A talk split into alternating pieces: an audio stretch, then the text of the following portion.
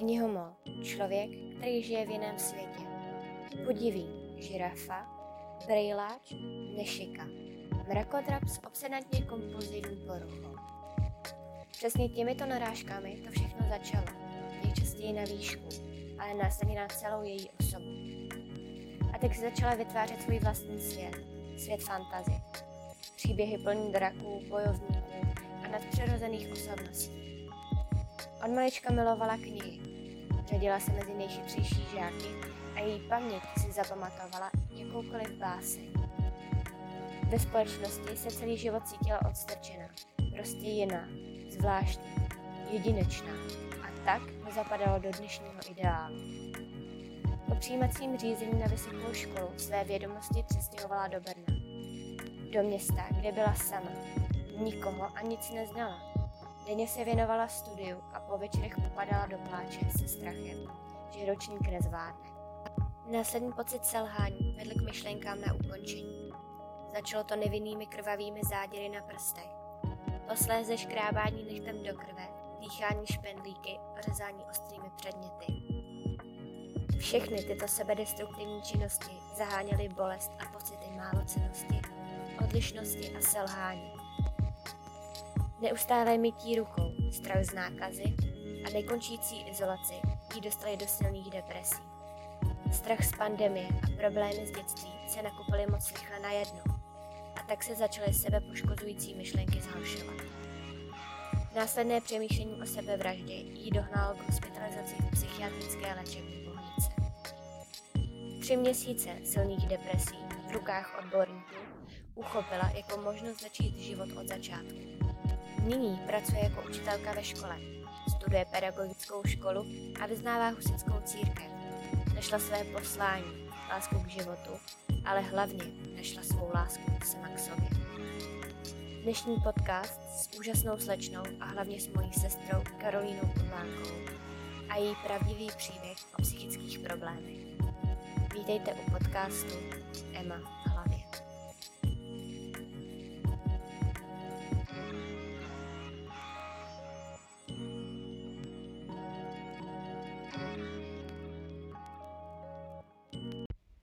Krásný den všem a já vás moc vítám u dalšího podcastu.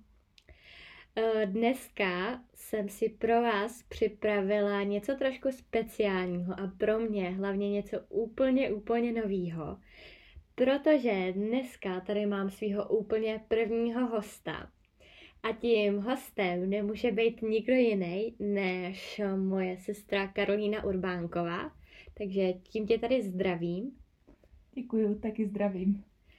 Uh, Kája je teda, jak už jsem říkala, moje ségra, uh, která stejně jako já uh, je ovlivněna psychickým problémem, který má diagnostikovaný od psychiatru. A já jsem se rozhodla, že bych tady mohla s ní udělat rozhovor, protože její jak život, tak vlastně celkově uh, život s psychickými poruchama uh, je velmi zajímavý. Já musím říct, že uh, si myslím, že tohle bude hodně, hodně dlouhý díl, protože toho má co říct. Ale už bych nechala mluvit teda jí.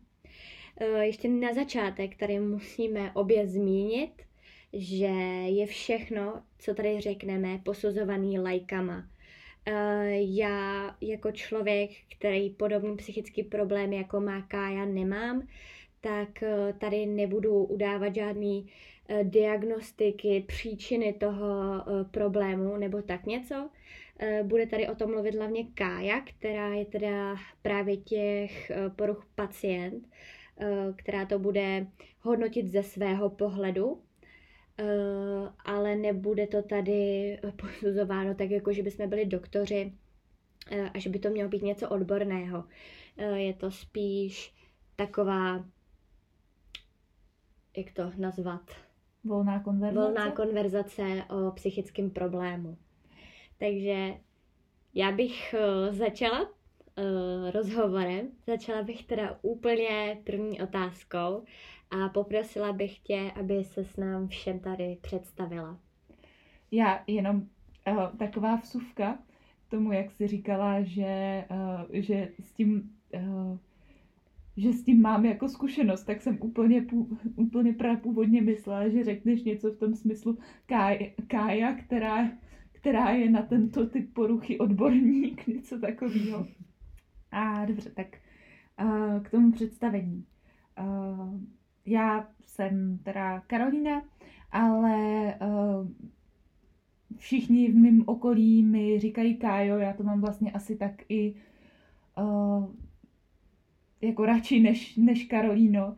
Uh, je mi 22 let a pracuju, a pracuju jako vychovatelka ve školní družině, ale strašně nesnáším, když mi někdo říká, že pracuju jako vychovatelka nebo jako družinářka. Já prostě, uh, já prostě uh, nejradši říkám, že pracuju jako, že jsem Kája a pracuju jako Kája ve školní družině.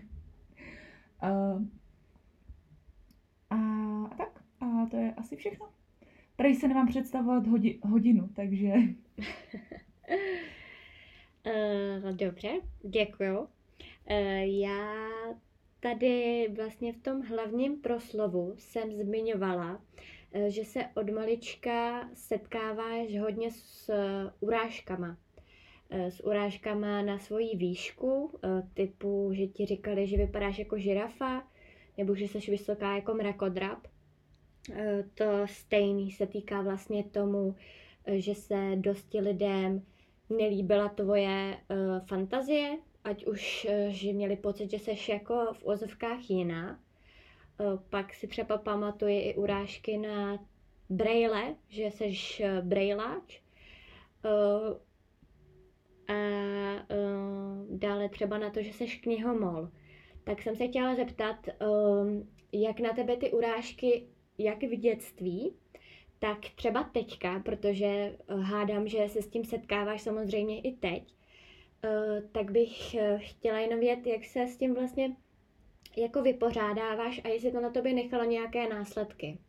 No, tam je důležitý říct, já jsem, uh, já jsem se jako s nějakou, s nějakou první uh, formou poznámky na svoji vejšku, která byla myšlená vyloženě jako urážka, setkala uh, někdy na druhém stupni, nebo je to, je to jako první moment, který si takhle pamatuju, mm-hmm. protože uh, u nás s Emčou je důležitý říct, že my jsme uh, obě dvě vlastně prošli, uh, prošli na prvním stupni systémem Montessori, což je jakoby alternativní systém, mm-hmm. kde se hodně klade důraz na to, aby, řekněme, byl kamarád každý s každým, abychom společně, společně nějakým způsobem vycházeli a právě se vyvarovali uh, jako případů, kdy si třeba budeme, kdy se budeme slovně napadat nebo tak. A mimochodem to výborně fungovalo, teda aspoň u nás ve třídě. A já jsem se vlastně poprvé se, setkala, setkala s uh, nějakou podobnou urážkou až na druhém stupni, kdy k nám přišli tři, no, tři noví kluci uh-huh. a uh, rozjela se u nás ve třídě právě ze strany tady těch tří kluků šikana. A já jsem tehdy byla si myslím docela velká kamarádka s tím šikanovaným klukem, uh, kterýho jsem teda znala od nějaký druhý, druhý třídy, to byl autista. A pamatuju si, že mi tehdy uh, jeden z těch kluků řekl uh, něco v tom smyslu jako ty jeden v, obře. Jenomže uh, já upřímně řečeno, já jsem si to, já jsem si žádnou z těchto těch urážek asi nikdy jako od svého okolí nebrala úplně osobně, protože uh, jsem vždycky měla pocit, že jediný, kdo mě, kdo kdy urážel moji vejšku, mimochodem mám, mám nějakých asi 195 cm, takže, uh, takže jo. Jsem opravdu vysoká. Ale uh, jediný, kdo třeba co se týče té tý, tý vejšky nebo uh, vzhledu celkově, uh, měl kdy na mě nějak jako nějaký připomínky, tak to byly vždycky kluci. Mm-hmm. A uh, já to mám prostě nastavený tak, že, uh, že třeba ty kluci uráželi mojí vejšku, protože já jsem byla vždycky minimálně o hlavu vyšší, vyšší než, než oni. Mm-hmm. Uh, jo a jako uh, urážky jako nějakého vzhledového rázu mi asi nikdy nevadily. A mm-hmm. vzhledem k tomu, že um, že já jsem byla od malička jako velký kniho, knihomol a hodně jsem, uh, hodně jsem se zabývala jako světem uh, fantasy a jsem tam i třeba uh, science fiction, tak uh, já jsem si prostě tak nějak jako žila, žila ve svém světě a víceméně mě nezajímalo jako mm, kdo co, kdo co o mě říká, jako uh, z z nějakých mých vrstevníků. U rodiny je to samozřejmě jiný, když eh, má k tobě ten člověk reálně nějaký jako bližší vztah, ale uh, jakmile je to prostě ze širšího okolí, tak je mi to jedno do dneška. Dobře, děkuju. Uh, dál bych se chtěla zeptat. Já jsem tady právě ještě v tom úvodu zmiňovala,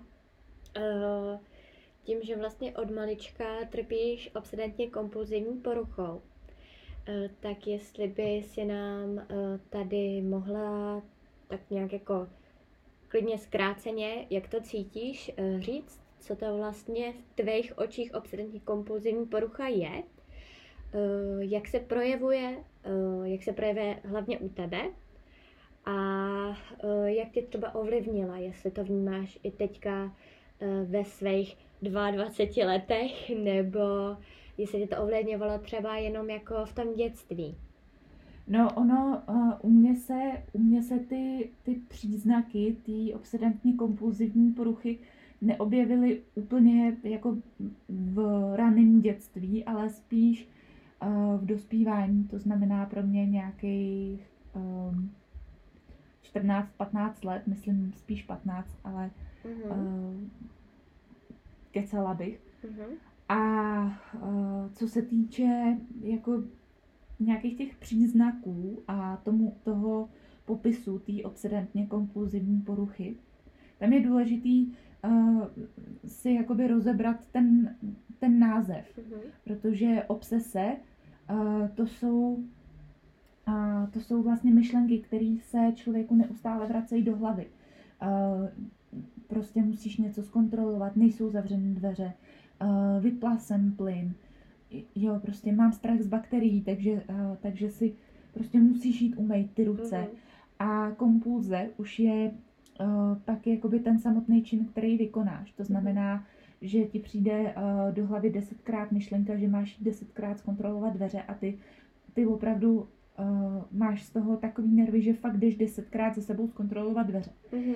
Uh, takže to je, to je jako v mých očích asi ten popis. A co se týče nějakého u mě toho průběhu, tak u mě to začalo vlastně eh, v době, kdy mi bylo nějakých cca těch 15 let, eh, kdy já jsem měla jako před, eh, před přijímačkama na střední, nebo v mém případě na Gimple, a byl to pro mě fakt jako obrovský stres a měla jsem kolem toho obrovský nervy, protože prostě uh,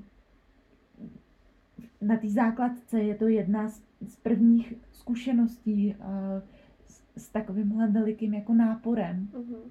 A teď uh, je to ještě, že jo, o tom, že nevíš, co si máš vybrat. Uh, tady na tebe tlačí, tady máš udělat ten test, do toho ještě prostě normální povinnosti. A fakt toho na mě bylo tehdy moc. Mm-hmm. A začalo se, začalo se to u mě projevovat tím, že jsem uh, si fakt byla schopná třeba 20krát za minutu jít umýt ruce a to, to opravdu nekecám. A mm. uh, u mě to bylo ještě podpořený tím, že jsme tehdy měli uh, malou ségru, nebo te, jinak. Tehdy byla naše, naše uh, ségra hodně malá, byly nějaký asi tři roky a já jsem měla úplně neskutečný strach, že jí, že jí nakazím Hmm. něčím. Prostě úplně, úplně jako, úplně iracionální. Jako čímkoliv. Jo, čímkoliv a že vlastně, uh, že bude moje vina, že jsem, že jsem to přitáhla domů tím, že jsem si neumila ty ruce. Hmm.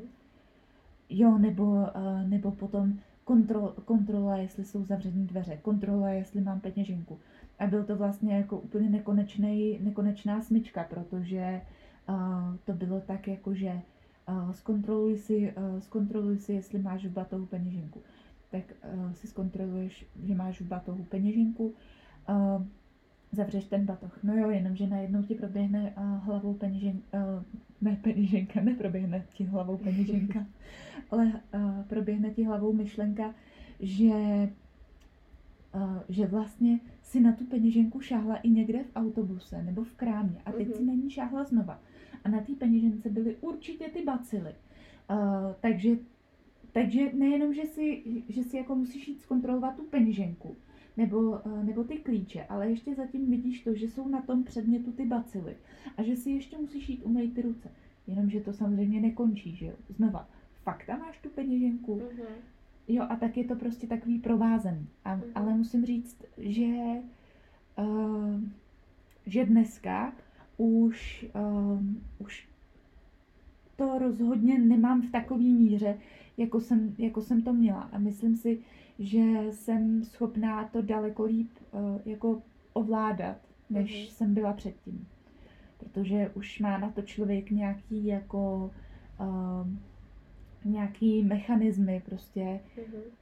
uh, jdeš si radši s někým povídat, nebo, uh, nebo si jdeš pustit písničku. A tak.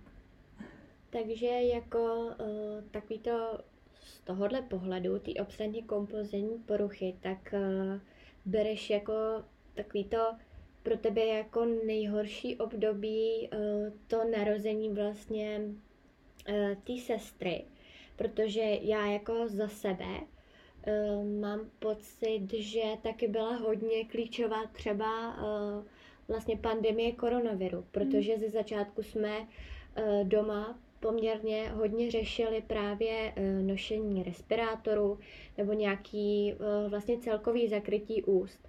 Celkově jsme hodně řešili hygienu a dezinfekci. Pamatuju se právě i takový jako um, momenty, kdy uh, si si opravdu uh, dezinfikovala ruce několikrát za Mm. minutu a uh, přijde mi, že tohle byla taky velmi jako klíčová uh, událost, ale jakoby zajímá mě, uh, jestli se to dá nějak srovnat právě s tím období toho dětství, a nebo uh, to dětství pro tebe bylo jako v tvých očích teďka jako horší, nebo co je pro tebe jako důležitá uh, situace. No, ono se asi nedá úplně říct jako horší nebo lepší, protože uh, tam v tom dětství tam nebyl ten spouštěč uh, úplně jako narození, narození té nejmladší ségry, ale uh, ta, uh, ten stres z toho, z těch přijímaček, do toho ještě uh, nějaký jako rodinný události, Mhm. a, ale je, jakoby, když nad tím takhle přemýšlím, tak je v tom uh, určitě jistá paralela, protože uh, když seš na té na tý základce, tak ti všichni, uh, všichni ti říkají, všichni tě stresují s tím, jaký to bude, bude na střední, co všechno musíš udělat. Je to prostě, je to prostě obrovský nápor na psychiku. Mhm. A to samé je to vlastně, to samé bylo vlastně s tím covidem. Taky prostě všude, ze všech médií na tebe chrlej, že, že prostě umírají lidi, a tohle, tamhle to prostě. Uh, jo, Je to stres. přesně, je to, je to stres. Všude máš ty různé návody, jak, uh, jak jako, uh, co, co dělat, abys to, abys to jako nedostal, jak si máš pořád dezinfikovat ruce a všechno. A fakt jako já jsem z toho byla hodně vystresovaná. Mhm. A úplně upřímně uh, to přišlo v době, kdy já jsem na tom nebyla úplně jako psychicky dobře a řešila jsem k tomu ještě jako jiné věci. Mhm. A tak eh, mě to zasáhlo trošku jako do slabého místa a možná právě proto mě to tolik jako vyvedlo, vyvedlo z míry. Uh-huh. Uh-huh.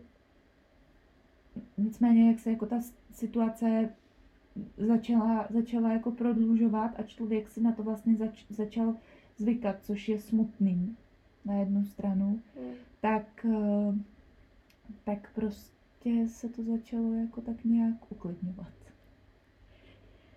Uh, ty už se teda, zm, nebo už jsme tady zmínili, že uh, trpíš obsadně kompulzivní poruchou uh, a já se chci ještě takhle dál zeptat, jestli je to vlastně jediná uh, psychická porucha, kterou máš, nebo je tady ještě něco jiného, uh, tak jestli... Je, pardon, je tady, je tady stoprocentně ještě něco, něco jiného. A z mýho pohledu, uh, teď já nechci jakoby bagatelizovat obsedantně mm-hmm. kompulzivní poruchu, ale já jsem rozhodně neměla jako nějakou úplně těžkou formu obsedantně kompulzivní ano. poruchy. Takže z, mý, z mýho pohledu, když srovnám jako ten level té mojí uh, OCD a toho, co přišlo jako potom, tak uh, je, je ten můj jako stupínek té OCD jako no prostě řekněme, že, že, že to druhý je totálně jiný level. Mm-hmm. Uh, protože já kromě teda těch příznaků OCD, tak uh, trpím uh, i hraniční poruchou osobnosti. Ona už teda dneska, dneska se to nemenuje hraniční porucha osobnosti, jakoby mm, správně. Mm-hmm. Správně je to, tuším, emočně nestabilní porucha osobnosti ale já tomu prostě říkám HPO. Mm-hmm. Uh, tak uh, to se k tomu právě chci zeptat. Uh, já jsem ráda, že jste tady právě zmínila, že se tomu už dneska tolik neříká hraniční porucha osobnosti, i když vlastně většina to v dnešní době zná pod takovým tím laickým názvem hraničář, mm-hmm. které já teda Eh, abych řekla úplně pravdu, tak eh, já úplně nemám ráda. Mně přijde, že díky tomu mé, nebo díky tomu oslovení to zní hodně jako laicky, zní to hodně jako jednoduše mm-hmm. a uh, úplně ten jakoby název nemám ráda. Nevím, jestli to tak vnímáš i ty, nebo jestli to, to nevadí. Mně to, mě to nevadí, já, já se do toho vždycky snažím dát trošku jako vtipu a lid, jestli to poslouchá někdo, kdo, eh, kdo třeba zná pána prstenů, tak já vždycky, vždycky eh, ráda, ráda říkám, že aspoň jsem, aspoň jsem o něco blíž Aragornovi. Ale ne, mě to jako, mě to rozhodně nevadí.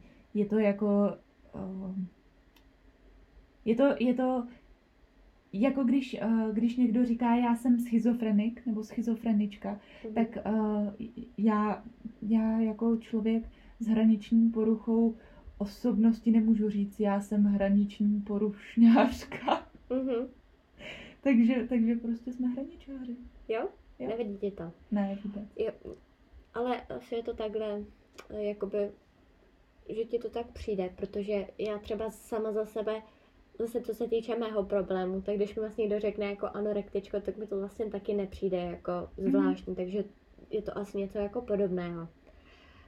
Um, já jsem, eh, když eh, jsem tak nějak jako studovala na internetu, eh, co vlastně píšou o HPO, o mhm. hraniční poruše osobnosti, tak tady jako hlavní věta bylo, že se jedná vlastně o hraniční typ emočně nestabilní osobnosti.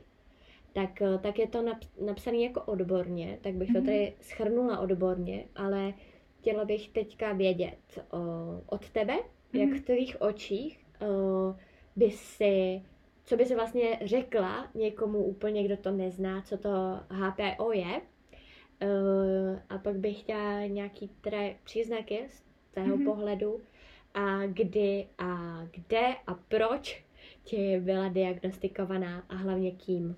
Jo, dobře. No, uh, ono, um, já, já, vlastně, já vlastně úplně nevím, kde začít.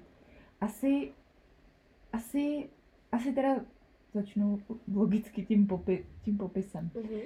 Ono, když někomu, když někomu člověk říká, já mám hraniční poruchu osobnosti, tak uh, většina lidí vždycky udělá takový to, prostě ty seš fakt jako, ty seš fakt jako blázen. Uh, jo, a všichni se na tebe opravdu dívají jako na blázna. Jenomže uh, ve finále ne, nejde, nejde o to, že by si měl, uh, že by si měl jako třeba víc, uh, víc osobností. Protože já mám pocit, uh, že spousta lidí si to uh, plete s, s tou poruchou, já si teď nepamatuju, jak se to jmenuje, prostě s tou poruchou, kdy má člověk víc osobností a ty Mhm. osobnosti se v něm jako střídají. Tak takhle to není. Mhm. Uh, hraničáři uh, jsou vlastně lidi, kteří mají nějakým problém, pardon, nějakým způsobem uh, problém s tím uh, vyrovnávat svoje emoce. Uh, nemáš jako moc um, No prostě ne vždycky je v tvojí síle vyro, uh, jako mít emoce v, v normálu. Buď uh, seš úplně nahoře, prostě buď seš úplně totálně happy, uh, anebo nebo zase padáš do depresí. A uh, podle mě je na tom jako hrozně záludný to, že uh, ty stavy se, uh, se střídají jako, jako na houpačce. Ono to není tak, že by si jako třeba jeden den byla celý den šťastná a spokojená a vysmátá, ale uh, jsi třeba vysmátá, jsi prostě spokojená a pak stačí úplná prostě blbost, vyle, poleješ se kafem, Mhm. nebo jo, zakopneš a seš v totální, v totální depresi a zase máš myšlenky, že je to prostě všechno jako na nic. A, a, a tak no. A tak to je nějaký jako, nějaký jako popis. Myslím si, že uh, většina, většina hraničářů to má nějakým způsobem spojený i třeba se sebepoškozováním, Mhm. což je jako bohužel i můj případ. Mhm. A myslím si, že spousta, spousta hraničářů to má taky uh, spojený s uh, problémama ve vztazích, Mhm. protože uh, takovej jako jeden z těch základních popisů té hraniční poruchy osobnosti tak je uh, ten, že máš jako fakt velký problém nastavit si nejenom hranice jako k ostatním, Mhm. ale taky uh, taky nastavit, nastavit uh, na, nastavit jakoby uh, hranice těch ostatních uh, sám k sobě. Mhm. Ono to asi, uh, asi to zní nesrozumitelně, ale ono je to tak, že uh, zjednodušeně, někdo tě, někdo tě o něco požádá, i přesto, že se ti to prostě desetkrát nelíbí, tak máš pocit, že se tomu člověku strašně potřebuješ jako uh, zalíbit a řekneš mu ano. I přesto, že, uh, že kvůli tomu musíš jet na druhý konec republiky a zase zpátky v jeden den, prostě uh, jo, máš problém říkat ne. Máš, uh, máš problém uh, nastavit si ty hranice, uh, takže s tebou víceméně může jako každý zametat tak, jak, tak, jak chce, protože ví, že ty tomu stejně vždycky vyhovíš. Mhm. Na druhou stranu, uh, jakoby z, z, pohledu, z pohledu hraničáře uh, k těm ostatním je to taky složitý, protože uh, seš schopná si jako uh, strašně rychle k někomu uh, navázat jako hodně silný vztah. Fakt jako třeba to, to ani nej, nejsou třeba týdny, týdny jo. To, Mhm.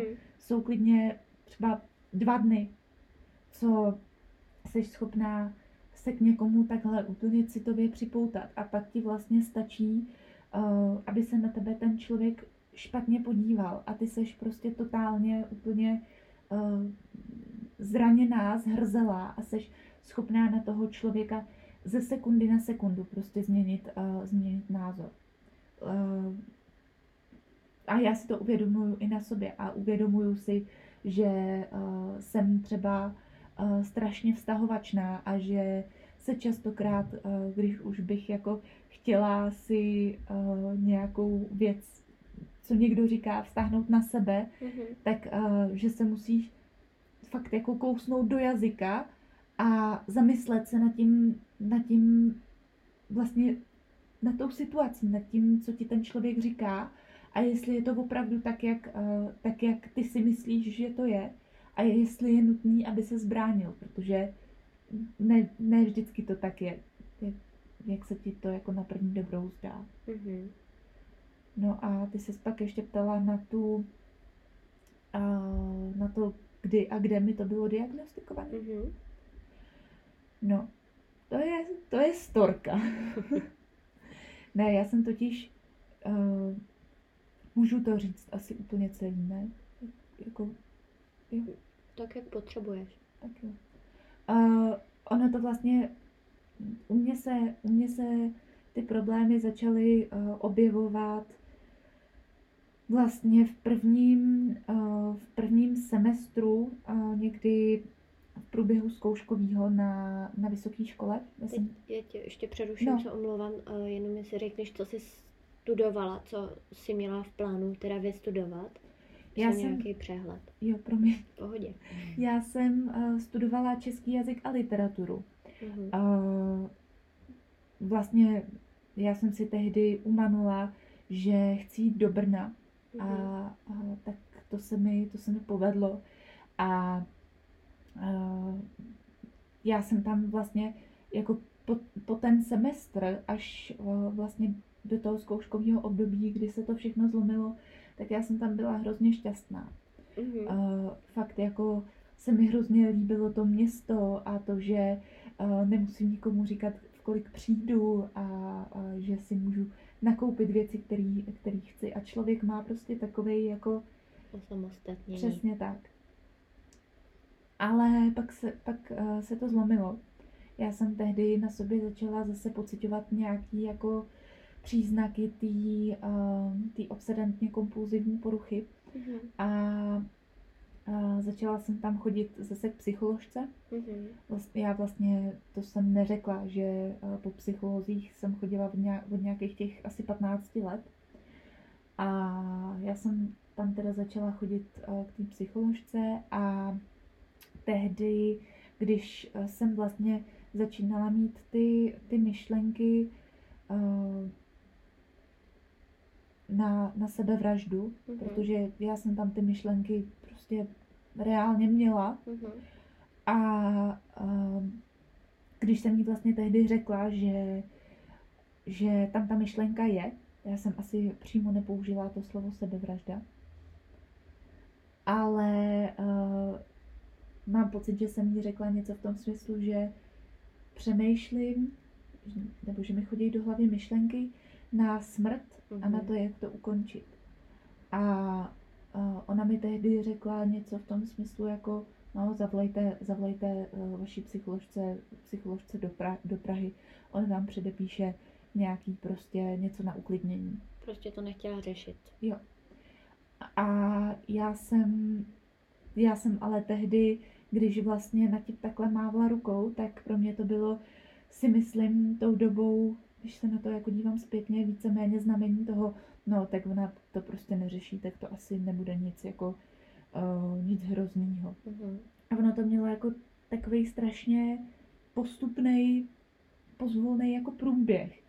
Uh, vlastně se to všechno hrozně urychlilo až uh, ve chvíli, kdy, kdy uh, začaly vlastně naskakovat ty čísla těch nakažených a nám zavřeli, zavřeli školu, takže já jsem se ze školy vrátila, vrátila prostě domů. Mm-hmm. A to teď nechci, aby to vyznělo tak, že, že příčinou mých problémů bylo to, že jsem byla doma, ale spíš uh, zase ten rozjetý stres a uh, nejistota, uh, totální frustrace, protože uh, nejenom z toho, co vidíš prostě uh, prostě v televizi, ale taky uh, nevíš, co bude ve škole, protože uh, prostě nikdo pořádně neumí zacházet s tou technikou.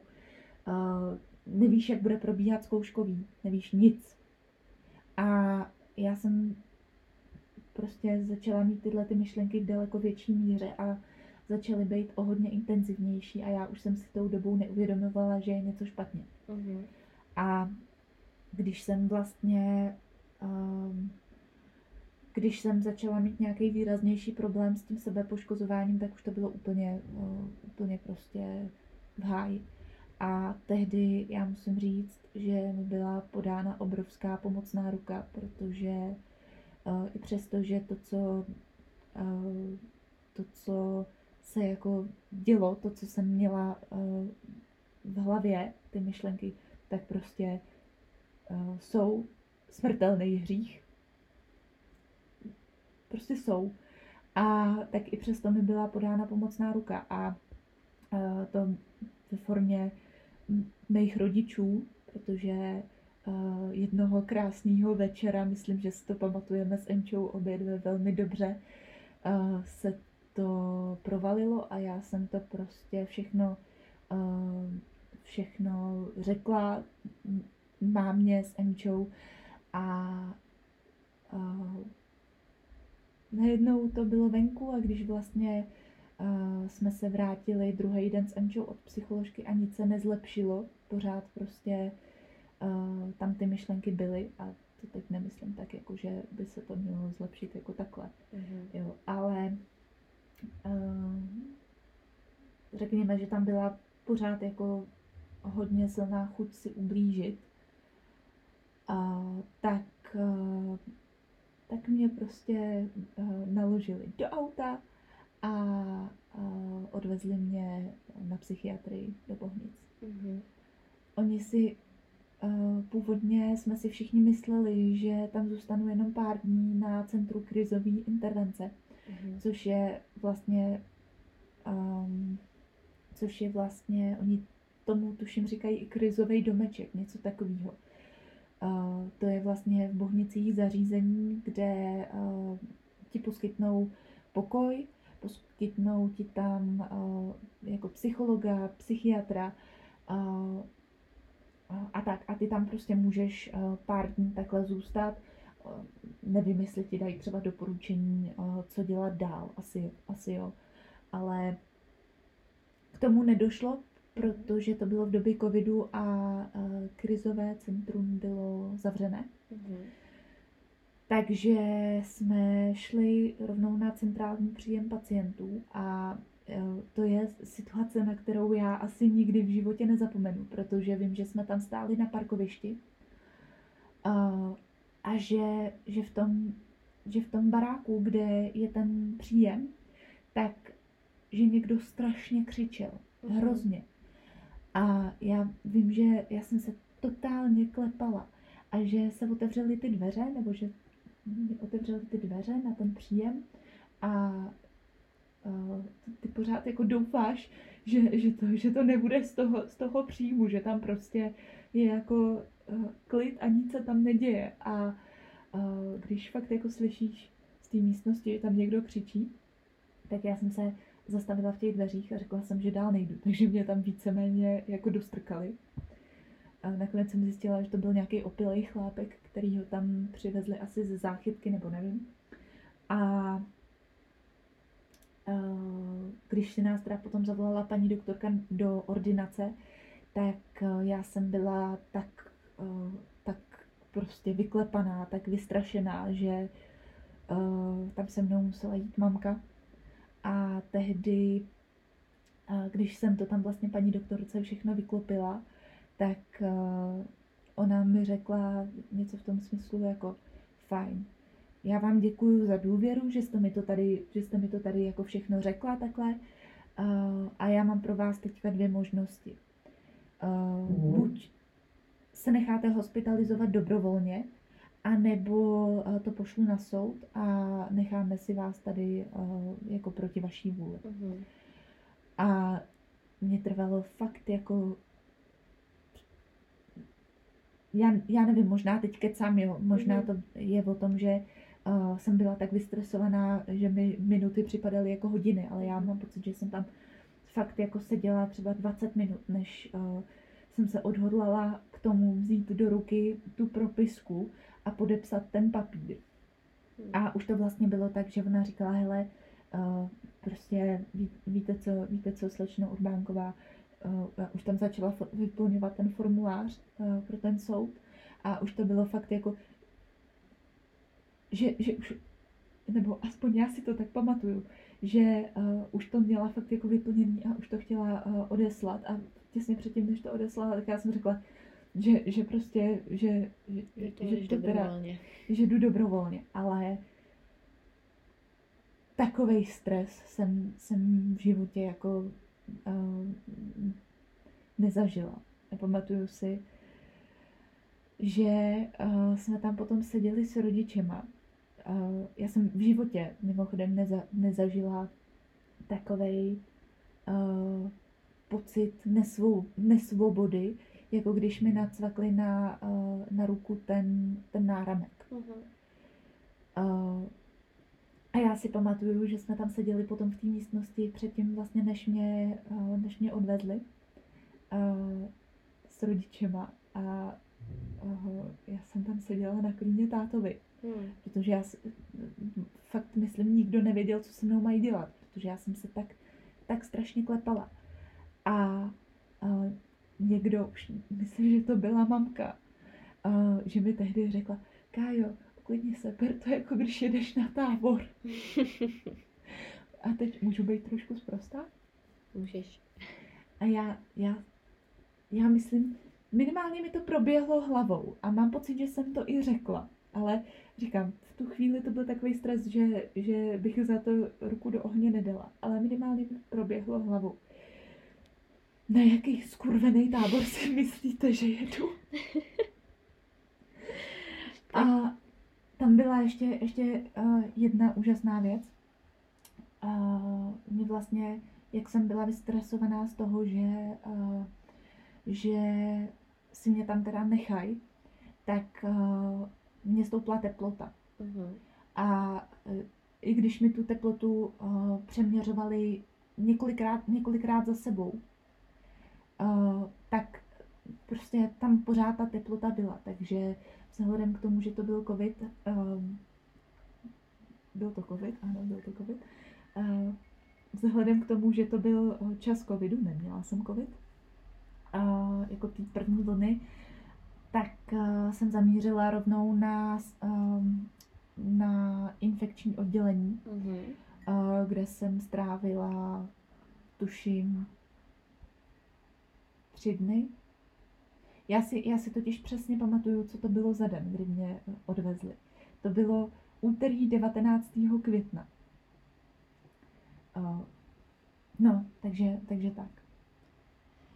Uh, takže jsi vlastně měla takový ten příchod do té psychiatrické léčebny v podstatě jako z filmu. Tak víte, jo. jak si člověk představuje všude kolem sebe ty uh, pacienty bušící v podstatě na, na dveře a vlastně doktory v těch bílých pláští a takový ty přísný obličeje. No. Takže vlastně jo. A v tu uh, dobu vlastně, uh, tak ti bylo kolik? Uh, tou dobou mě bylo 20. Mm-hmm. Já mám narozeniny v létě, takže jsem vlastně svoje 21. narozeniny slavila, slavila se spolupacientama. Jej! ne, ale já jakoby ono se to, ono se to uh, zdá takhle, jako že to popisuju všechno strašně špatný a vše, všechno strašně děsivý a ono to je děsivý. Hmm. Uh, myslím si, že si nikdo neumí představit ten pocit, když uh, tě prostě nakládají do té sanitky a ty nevíš, co, co s tebou bude. Uh, jo, prostě fakt to nevíš. Uh, a tam tam to ještě funguje tak, že uh, vlastně ty se tam můžeš nechat hospitalizovat dobrovolně, ale ve chvíli, kdy, uh, kdy se jim třeba zdá, že, uh, že už máš jako uh, před odchodem uh, a že pořád to jako není, není OK, tak ti to samozřejmě protáhnou, Hmm. což je, což je jako jasný. Uh, ale další věc je potom to, že ty když, uh, protože tam je všechno uh, na rozhodnutí uh, tvýho ošetřujícího lékaře. Mhm. Tam to nefunguje jako v normální nemocnici, kdy chceš třeba podepsat revers a oni ti ten revers prostě dají a pak tě pošlou ven. A takhle, to, takhle to tady vůbec nefunguje. Tady to funguje tak, že sice si můžeš vyžádat revers, ale vlastně stejně, ven, tak eh, rozhoduje až ten tvůj ošetřující lékař. Mhm. A uh, já třeba uh, znám z těch bohnic i takový případy, kdy prostě um, už měla holka před odchodem, ale nějakou dobu předtím, já nevím, třeba říkala tehdy týden předtím, že se poškrábala a uh, oni jí řekli, že, že ji prostě nepustí. Hmm. Že uh, všimli si toho prostě až po tom týdnu, nějak sestřička, řekli že půjde znova na uzavřený oddělení, protože to už bylo na tom, na tom otevřeném. A ona řekla, že, že ne, že podepíše revers. A oni jí řekli, že pokud podepíše revers, takže uh, že, že si ji tam nechají jako nedobrovolně. Mhm. Takže člověk by to fakt mohl vnímat tak, že, že tě jakoby zbaví své právnosti, jenomže uh, se na tom jako musí, musíš se na to dívat tak, že tam jsou všichni jenom od toho, aby si, uh, ab, aby si prostě z těch bran, z toho oddělení odešla zdravá. A takhle to tam prostě fakt funguje. Ačkoliv uh, ti jako pacientovi ty, uh, ty ty procedury a třeba i, i let, kdy ta komunikace uh, připadá prostě uh, nepříjemná, tvrdá ze strany těch lékařů a těch sester, tak je to prostě fakt jako potřeba, Mhm. protože uh, pro, protože prostě uh, já teď nechci, aby to někoho urazilo, já to beru jako ze, ze, ze svojí strany, mm-hmm. ze Mhm. svojí zkušenosti a já o sobě můžu stoprocentně říct, že já jsem měla chvíle, kdy já jsem nebyla schopná jako uh, normálně uvažovat. Mhm. A uh, jsem vděčná, že jsem tehdy uh, pro sebe udělala to, že jsem se fakt jako odhodlala to podepsat. A jsem neskutečně vděčná uh, za to, že mě tam vlastně rodiče dovezli a že se na to jako nevykašlali. Uh, protože opět znám i, znám prostě z těch bohnic i případy holek, uh, nebo konkrétně jedné holky, která nám tam vyprávěla, že právě trpěla taky anorexí a že jí máma řekla, tak si na to klidně chcípni. Mhm. Uh, takže prostě za sebe chci říct, že jsem fakt vděčná za to, vlastně i, že se to stalo, protože uh, člověk dostane takové zkušenosti, takový, uh, takový prostě, takový životní nakopávák, takovou životní facku. Uh, fakt si jako začneš uh, o 100% víc vážit věcí, které máš. Mhm. Uh, Mně ještě přišlo teda zajímavý, jak si právě říkala, uh, že v- vlastně když přijdeš, uh, tak ty první měsíce, týdny, dny, uh, trávíš na uzavřeném oddělení.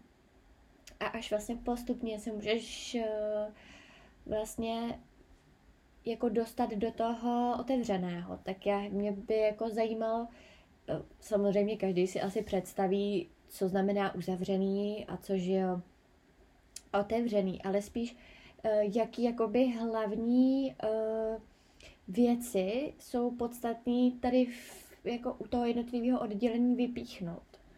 No, hele, uh, ono to, ono to, jakoby tam s těma odděleníma není úplně, uh, úplně, uh, úplně jednoznačný. Mhm. Ono, já bych tě opravila jenom, jak jsi říkala, že nejdřív jdeš na to uzavřený. Uh, ono to takhle není jako v úplně, uh, úplně ve všech případech. Mhm. Uh, jsou lidi, kteří tam jdou třeba jenom uh, s tím, že mají úzkosti.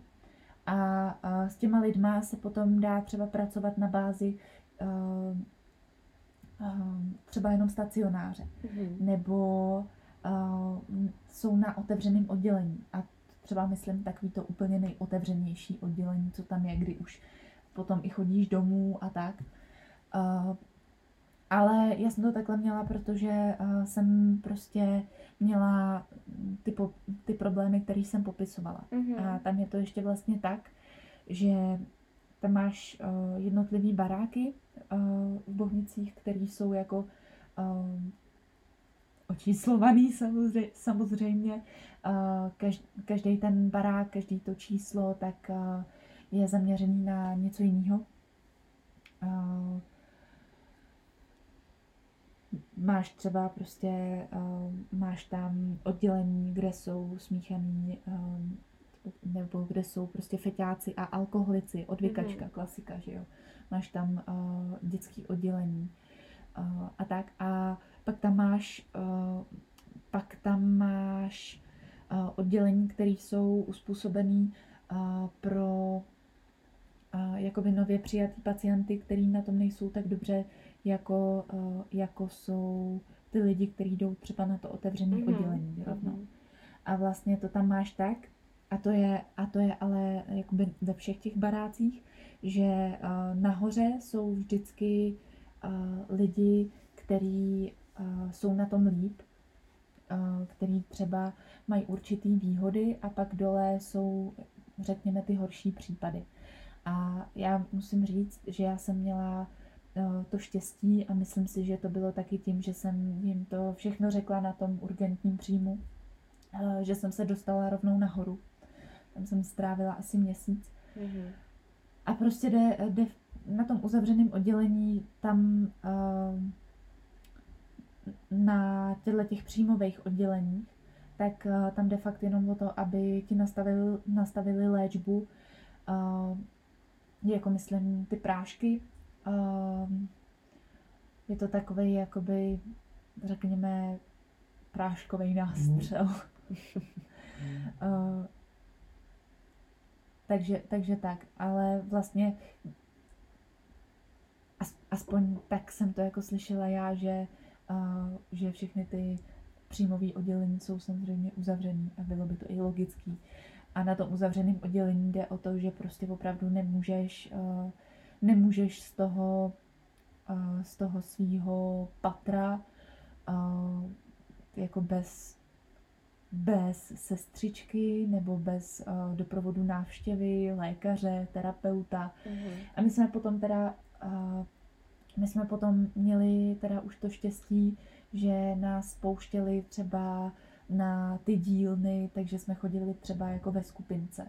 Mhm. Uh, což, což bylo super. Eh, já A- mám, Promiň. ano. A pak je ještě teda, pardon, pak je ještě uh, jedna věc s těma otevřenýma odděleníma. Mhm. Uh, a to schrnu, schrnu rychle. Ano. Já jsem prošla uh, vlastně jedním, uh, jedním uzavřeným oddělením a dvěma otevřenýma. S tím, že to jedno otevřený uh, nebylo tak, že, že by člověk jako mohl vyloženě chodit ven. Tam to bylo jenom tak, když si o to člověk zažádal, tak, uh, tak víceméně mi přišlo, že to bylo, že, že bylo samozřejmostí, že, to, že ti to schválej, ale byly to jenom víkendy.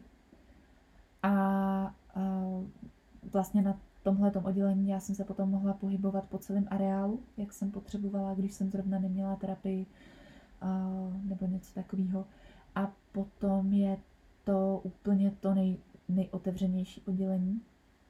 A, a tam se člověk může pohybovat jak po, jak samozřejmě po areálu, tak když si den předtím zažádá o, o, propustku na, na nevím, jestli polední klid, no prostě o odpolední propustku, tak je ta propustka automaticky uh, schválená, takže ty se vlastně potom můžeš už pohybovat i, i po světě okolo.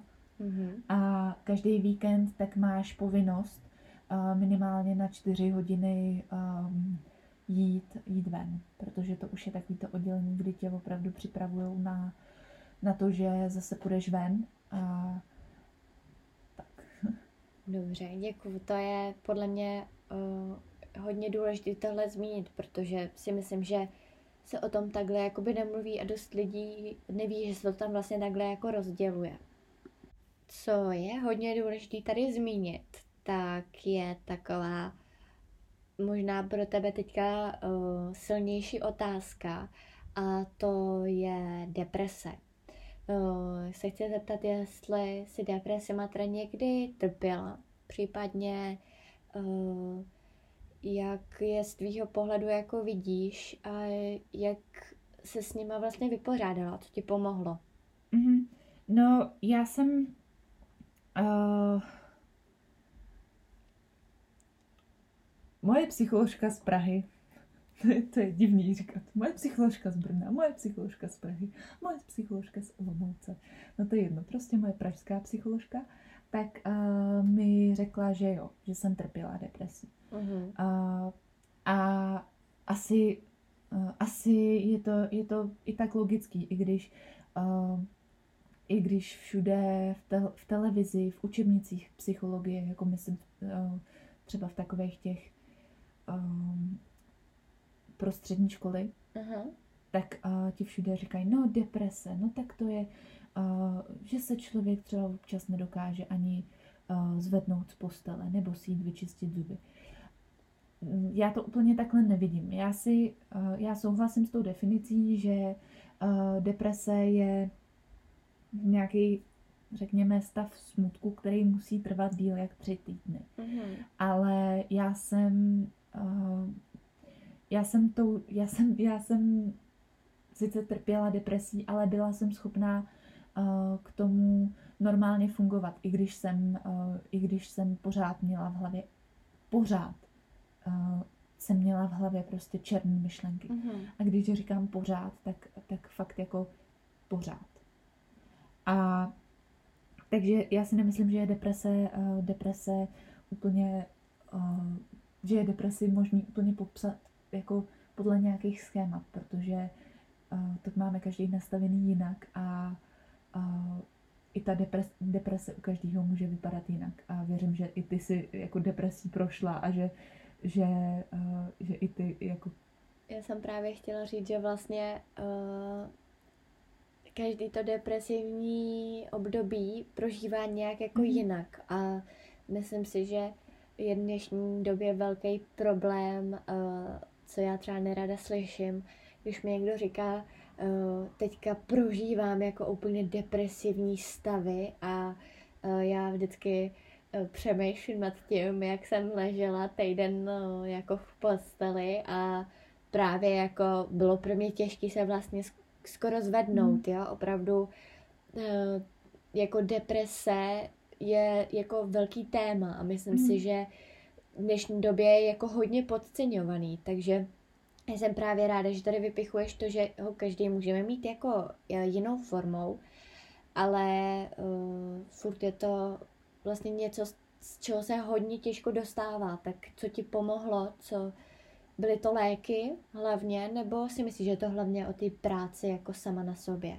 Já si myslím, že je to kombinace. Já e, vzhledem k tomu, že že u mě se tak jako celkově prolnulo to, to sebepoškozování a ta hraniční porucha a vlastně i ta deprese, tak a začalo se to léčit všechno najednou, tak já vlastně nejsem v tuhle chvíli úplně schopná říct, co přesně byl ten byl ten pomocník. pomocník. Já si myslím, že je to kombi, kombinace.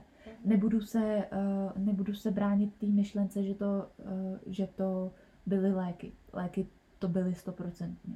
Já, uh, i když se z těch léků snažím teďka seč to jde uh, odejít, tak, uh, tak rozhodně vnímám léky jako něco, co mi v tu chvíli prostě zachránilo život. Mm-hmm. Reálně. Ale uh, nejde prostě, nejde léčit psychickou, psychickou poruchu nebo nemoc uh, lékama bez, uh, bez terapie. Mm-hmm. Uh, jo, prostě to, to fakt nejde. Takže uh, rozhodně je to i, i práce sama na sobě. Mm-hmm. A já musím říct, že, že v tomhle uh, si mi teda byla jako po celou dobu obrovskou inspirací, protože uh, prostě bylo a je vidět, že, že na sobě neskutečně makáš a uh, já si toho fakt vážím a jak mám teď uh, prostě uh, potřebu nějakým způsobem děkovat, uh, děkovat Bohu za věci, které mám, nekruť očima. Uh, tak, tak fakt jako děkuju i za to, že že jsi taková, jaká seš a že se z toho všeho dostala. Takže, takže tak. A zároveň pak samozřejmě naše maminka, která jede, která jede v seberozvoji a, a, a myslím si, že aspoň mě teda docela pomáhá jako s ní na některých věcech prostě pracovat. Mm-hmm. Ale jenom abych to, abych to uzavřela, je to, je to kombinace, takže jsem ti to takhle hezky ukecala a mně se hodně líbilo, eh, jak si eh, vlastně těm, eh, dejme tomu, sebepoškozu, sebepoškozujícím myšlenkám řekla, že jsou to vlastně černé myšlenky. Tak já po tobě vlastně nemůžu ani žádat, aby si nám něco takového přiblížila. Já to vlastně ani nechci. Spíš jenom se chci zeptat, jaký je vlastně pocit něco takového v hlavě mít, protože já třeba sama za sebe vím, že je dost těžký ty věci jakoby vlastně ovládnout, aby se opravdu nestaly jako realitou. A uh, jako u tebe byl taky ten hlavní vlastně bod, proč si byla hospitalizovaná, to, že si vlastně tu sebevraždu naplánovanou reálně měla. Mm-hmm. Tak uh, co tě k tomu vlastně vedlo? Jakoby myslíš k naplánování té sebevraždy nebo mm-hmm. uh, neskutečná frustrace? Z dnešního světa? Z dnešního světa a já jsem se fakt tehdy cítila jako, uh, jako vyplejtvaný prostor. Mm-hmm. prostor. Já jsem absolutně nechápala, proč, uh, proč tady jsem, co tady mám vlastně jako dělat a připadalo mi to všechno neskutečně, neskutečně zbytečný. Ale ještě teda, jak jsi říkala, že uh, jaký je to pocit, tak uh, je to zvláštní pocit, protože já za sebe uh, já za sebe vnímám tyhle ty myšlenky, jakože to nejsou moje myšlenky. Mm-hmm. Uh, já, já prostě ty myšlenky, já, já ty myšlenky tak prostě necítím. Ty myšlenky mají jinou povahu. Mm-hmm. A moje psycholožka vždycky říká, nebo moje psycholožka mi říkala, když jsem s nima jako strašně bojovala s těma myšlenkama, že, s ním, že čím víc s nima bojuju, tak tím víc tady reálně ty myšlenky budou, protože když usilovně myslíš na to, že nesmíš myslet na, na pravý palec uh, na noze, na, na, na palec na pravý noze, pardon, a, tak tím víc na, na něj budeš myslet. A, takže, takže tak. A dá se těch eh, černých myšlenek eh, zbavit? Protože já se právě jakoby z pohledu mý poruchy mm-hmm. dost často setkávám právě jako s otázkou a jestli se toho vlastně těch jakoby hubnoucích myšlenek a myšlenek na jídlo dá zbavit. Tak uh, Dá se těchto těch myšlenek zbavit, nebo je to spíš o tom, že to musíš filtrovat a soustředit se na něco jiného? Hele, uh, ono, když máš, když máš ty myšlenky uh, už jako v takové síle, v jaký já jsem je měla v té uh, v finální uh, fázi, tak se nemůžeš soustředit na nic jiného. Ať děláš cokoliv, tak a to určitě víš taky, mm-hmm. že ať mhm. děláš cokoliv, tak prostě uh, ti to nejde. Ale uh, já musím říct, uh, že za mě je to uh, za mě, za mě je to něco, čeho se uh, nikdy úplně nezbavíš. Mhm. Nějakým způsobem se to zredukuje, uh, ty se s tím naučíš pracovat, ale nikdy to úplně neodejde. Mhm.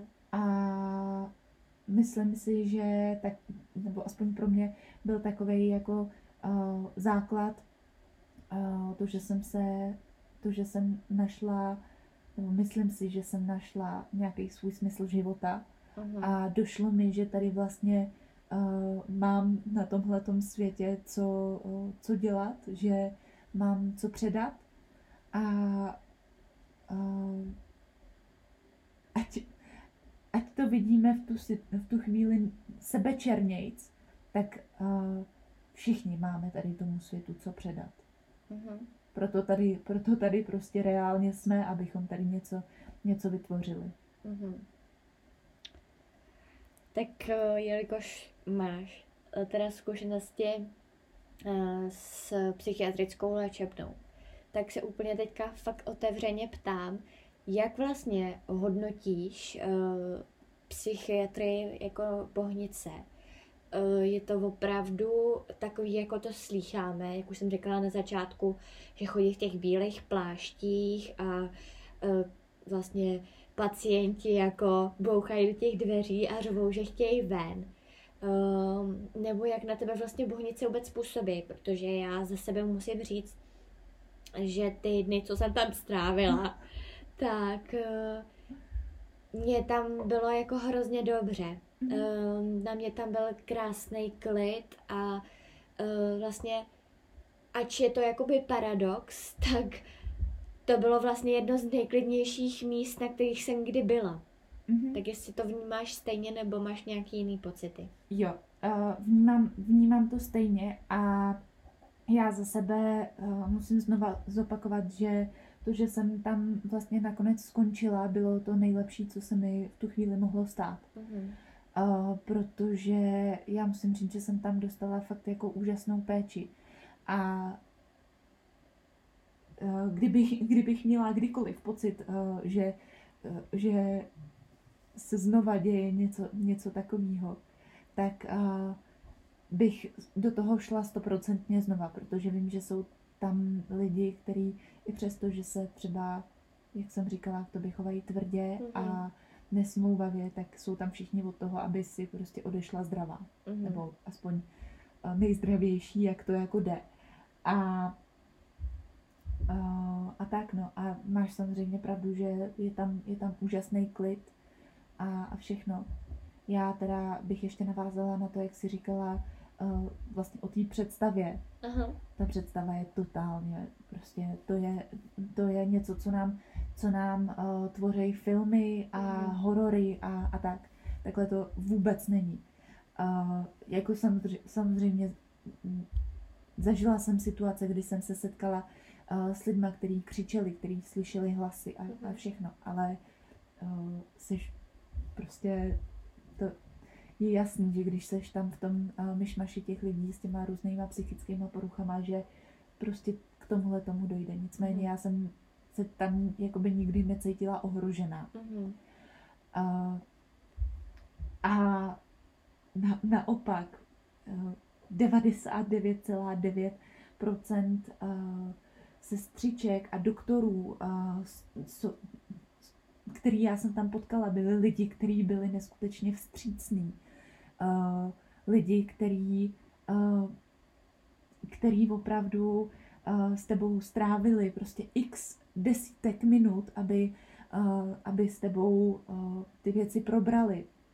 A já si myslím, že, uh, že můžeme být fakt jako neskutečně vděční, že tady něco jako, jako ty bohnice jsou. Já, to je fakt jako já na, to, já na ně nedám, do, nedám dopustit.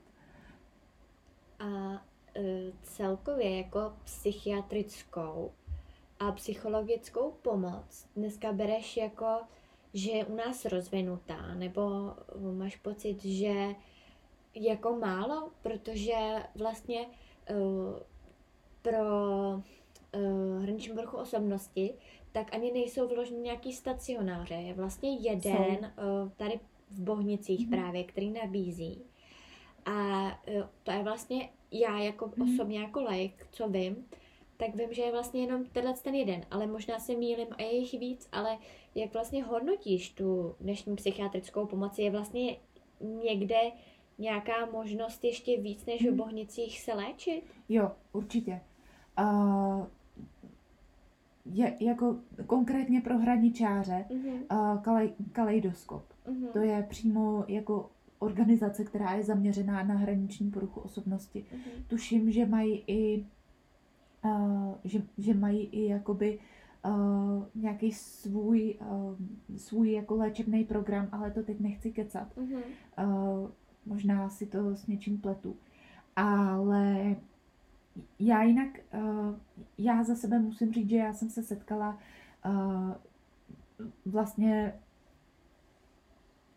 až na, to, až na to první oddělení, kde jsem byla, kde se mi fakt jako uh, nelíbil ten přístup těch doktorů, tak uh, jsem se setkala jenom s uh, doktorama, který na mě byli vždycky hodní a který mi vždycky pomohli. A to, uh, to nejenom uvnitř, nebo v těch bohnicích, ale i venku. mhm, Uh, takže já ze svého pohledu hodnotím uh, dnešní jako psychologickou a psychiatrickou lé- léčbu velmi dobře. A to už jenom proto, že, uh, že, se, že se pořád to téma jako otevírá víc a mm-hmm. že Mhm. je pořád právě díky i sociálním sítím a blogům a podcastům daleko víc lidí, kteří o tom chtějí mluvit a ukazují ostatním, že to, že se někdo, že je v pohodě, necítit se v pohodě. mhm, A, ale co se týče jakoby nějaký té odborný, odborný veřejnosti, tak uh, já asi nejsem ten člověk, který by tohle mohl úplně posoudit, protože jsem se nepotkala s každým psychiatrem a s každým psychologem a je to asi fakt prostě o lidech. A, Mhm. Ale zároveň taky o tvém vlastním přístupu. mhm. Super. Děkuju. Já ti takhle moc děkuju za velmi otevřený odpovědi. Uh, takový už jako poslední otázky. Jak seš na tom vlastně teď? Jak se cítíš? A co tě teďka v tuhle chvíli vlastně naplňuje? Teď se cítím uh, za nejlíp za, za 22 let svého života. Uh, musím říct, že jsem fakt šťastná, že uh, si konečně hledám nějakou správnou cestu. Jak jsem říkala, dělám ve školní družině Mhm. a to je určitě jako práce, která mě naplňuje a která uh, mi pomáhá se jako častokrát asi i vyvarovat uh, nějakýho, jako, nějakýho smutku, smutku, protože děti jsou prostě děti a jsou skvělí. Mhm. No a poslední otázka, co na tebe mám, tak eh, Uh, nějaká triky. co bys jsi vzkázala našim posluchačům? Nějaký tvoje v úvozovkách životní moto nebo něco, co by si takhle chtěla otevřeně říct každému, kdo tohle teďka poslouchá? Já bych asi, uh, já bych asi chtěla říct něco v tom smyslu, jako uh, máš problém, tak, uh, tak, ho, tak ho prostě jdi řešit. Uh, mít sebevražední myšlenky nebo myšlenky na sebe poškozování a myšlenky na to, že nic nemá smysl. Uh, prostě fakt jako není normální. A uh, ačkoliv, ačkoliv se, uh, se to jako možná... No já bych asi já bych asi začala tím, že uh, nějakým prostě upozorněním na to, že myšlenky na sebevraždu a na sebepoškozování nejsou normální. Uh, ač, ačkoliv, ačkoliv se ti to zdá normální, zdá se ti to jako běžná součást tvého života, tak to tak prostě není. Uh, a je třeba s tím něco dělat. A i když máš v tuhle chvíli třeba pocit, že uh, že tady nemáš na tomhle světě co dělat, že tady nemáš žádný svůj, uh, žádný svůj úděl, že tady není, že nemáš smysl, tak, tak to není pravda, protože kdyby si tady neměl být, nebo neměla být, tak tady prostě nejsi. Mhm. A jestliže tady jsi, tak uh, máš na tomhle světě něco vykonat. A to je prostě, to je prostě tak. Tak já ti moc, moc děkuju za opravdu otevřené odpovědi. Eh, moc si toho vážím. Eh, to by byl zároveň konec dnešního rozhovoru o hraniční poruše osobnosti, obsahnutě kompulzivní poruše a celkově o životě Kai Urbánkový. Já chci ještě takhle říct, že Kaju můžete sledovat teda na Instagramu, kde je pod jménem jedna bláznivka. Vlastní i blog Karolína uh, Diary. Karolína's Diary. Uh-huh. A kde vlastně právě píše o hraniční poruše, o bohnicích a celkově o taky psychických poruchách. Uh, takže ti takhle ještě jednou moc děkuju, že jsi byla součástí uh, mýho podcastu. Já ti toho vážím. Uh, no a já samozřejmě děkuji i vám, posluchačům, že jste si to dneska poslechli. Uh, obě si toho vážíme. Ano. Uh, budu ráda, když mě budete sledovat uh, dál, když mě budete dál poslouchat v uších, uh, když mě začnete sledovat na Instagramu, kde mě najdete pod jménem Emma Urbánková, kde se dozvíte i víc aktuálních témat Eh, můžete mě sledovat i na blogu, eh, kde mě opět najdete pod jménem Emma Urbánková nebo pod jménem Život s Emou. A já se budu moc těšit u dalšího podcastu. Tak si mějte krásně. Mějte se. V případě jakéhokoliv problému neváhejte kontaktovat odborníka. Svěřte se dospělému nebo někomu, kdo vás poslouchá. Říci o pomoc neznamená projevovat svou slabost.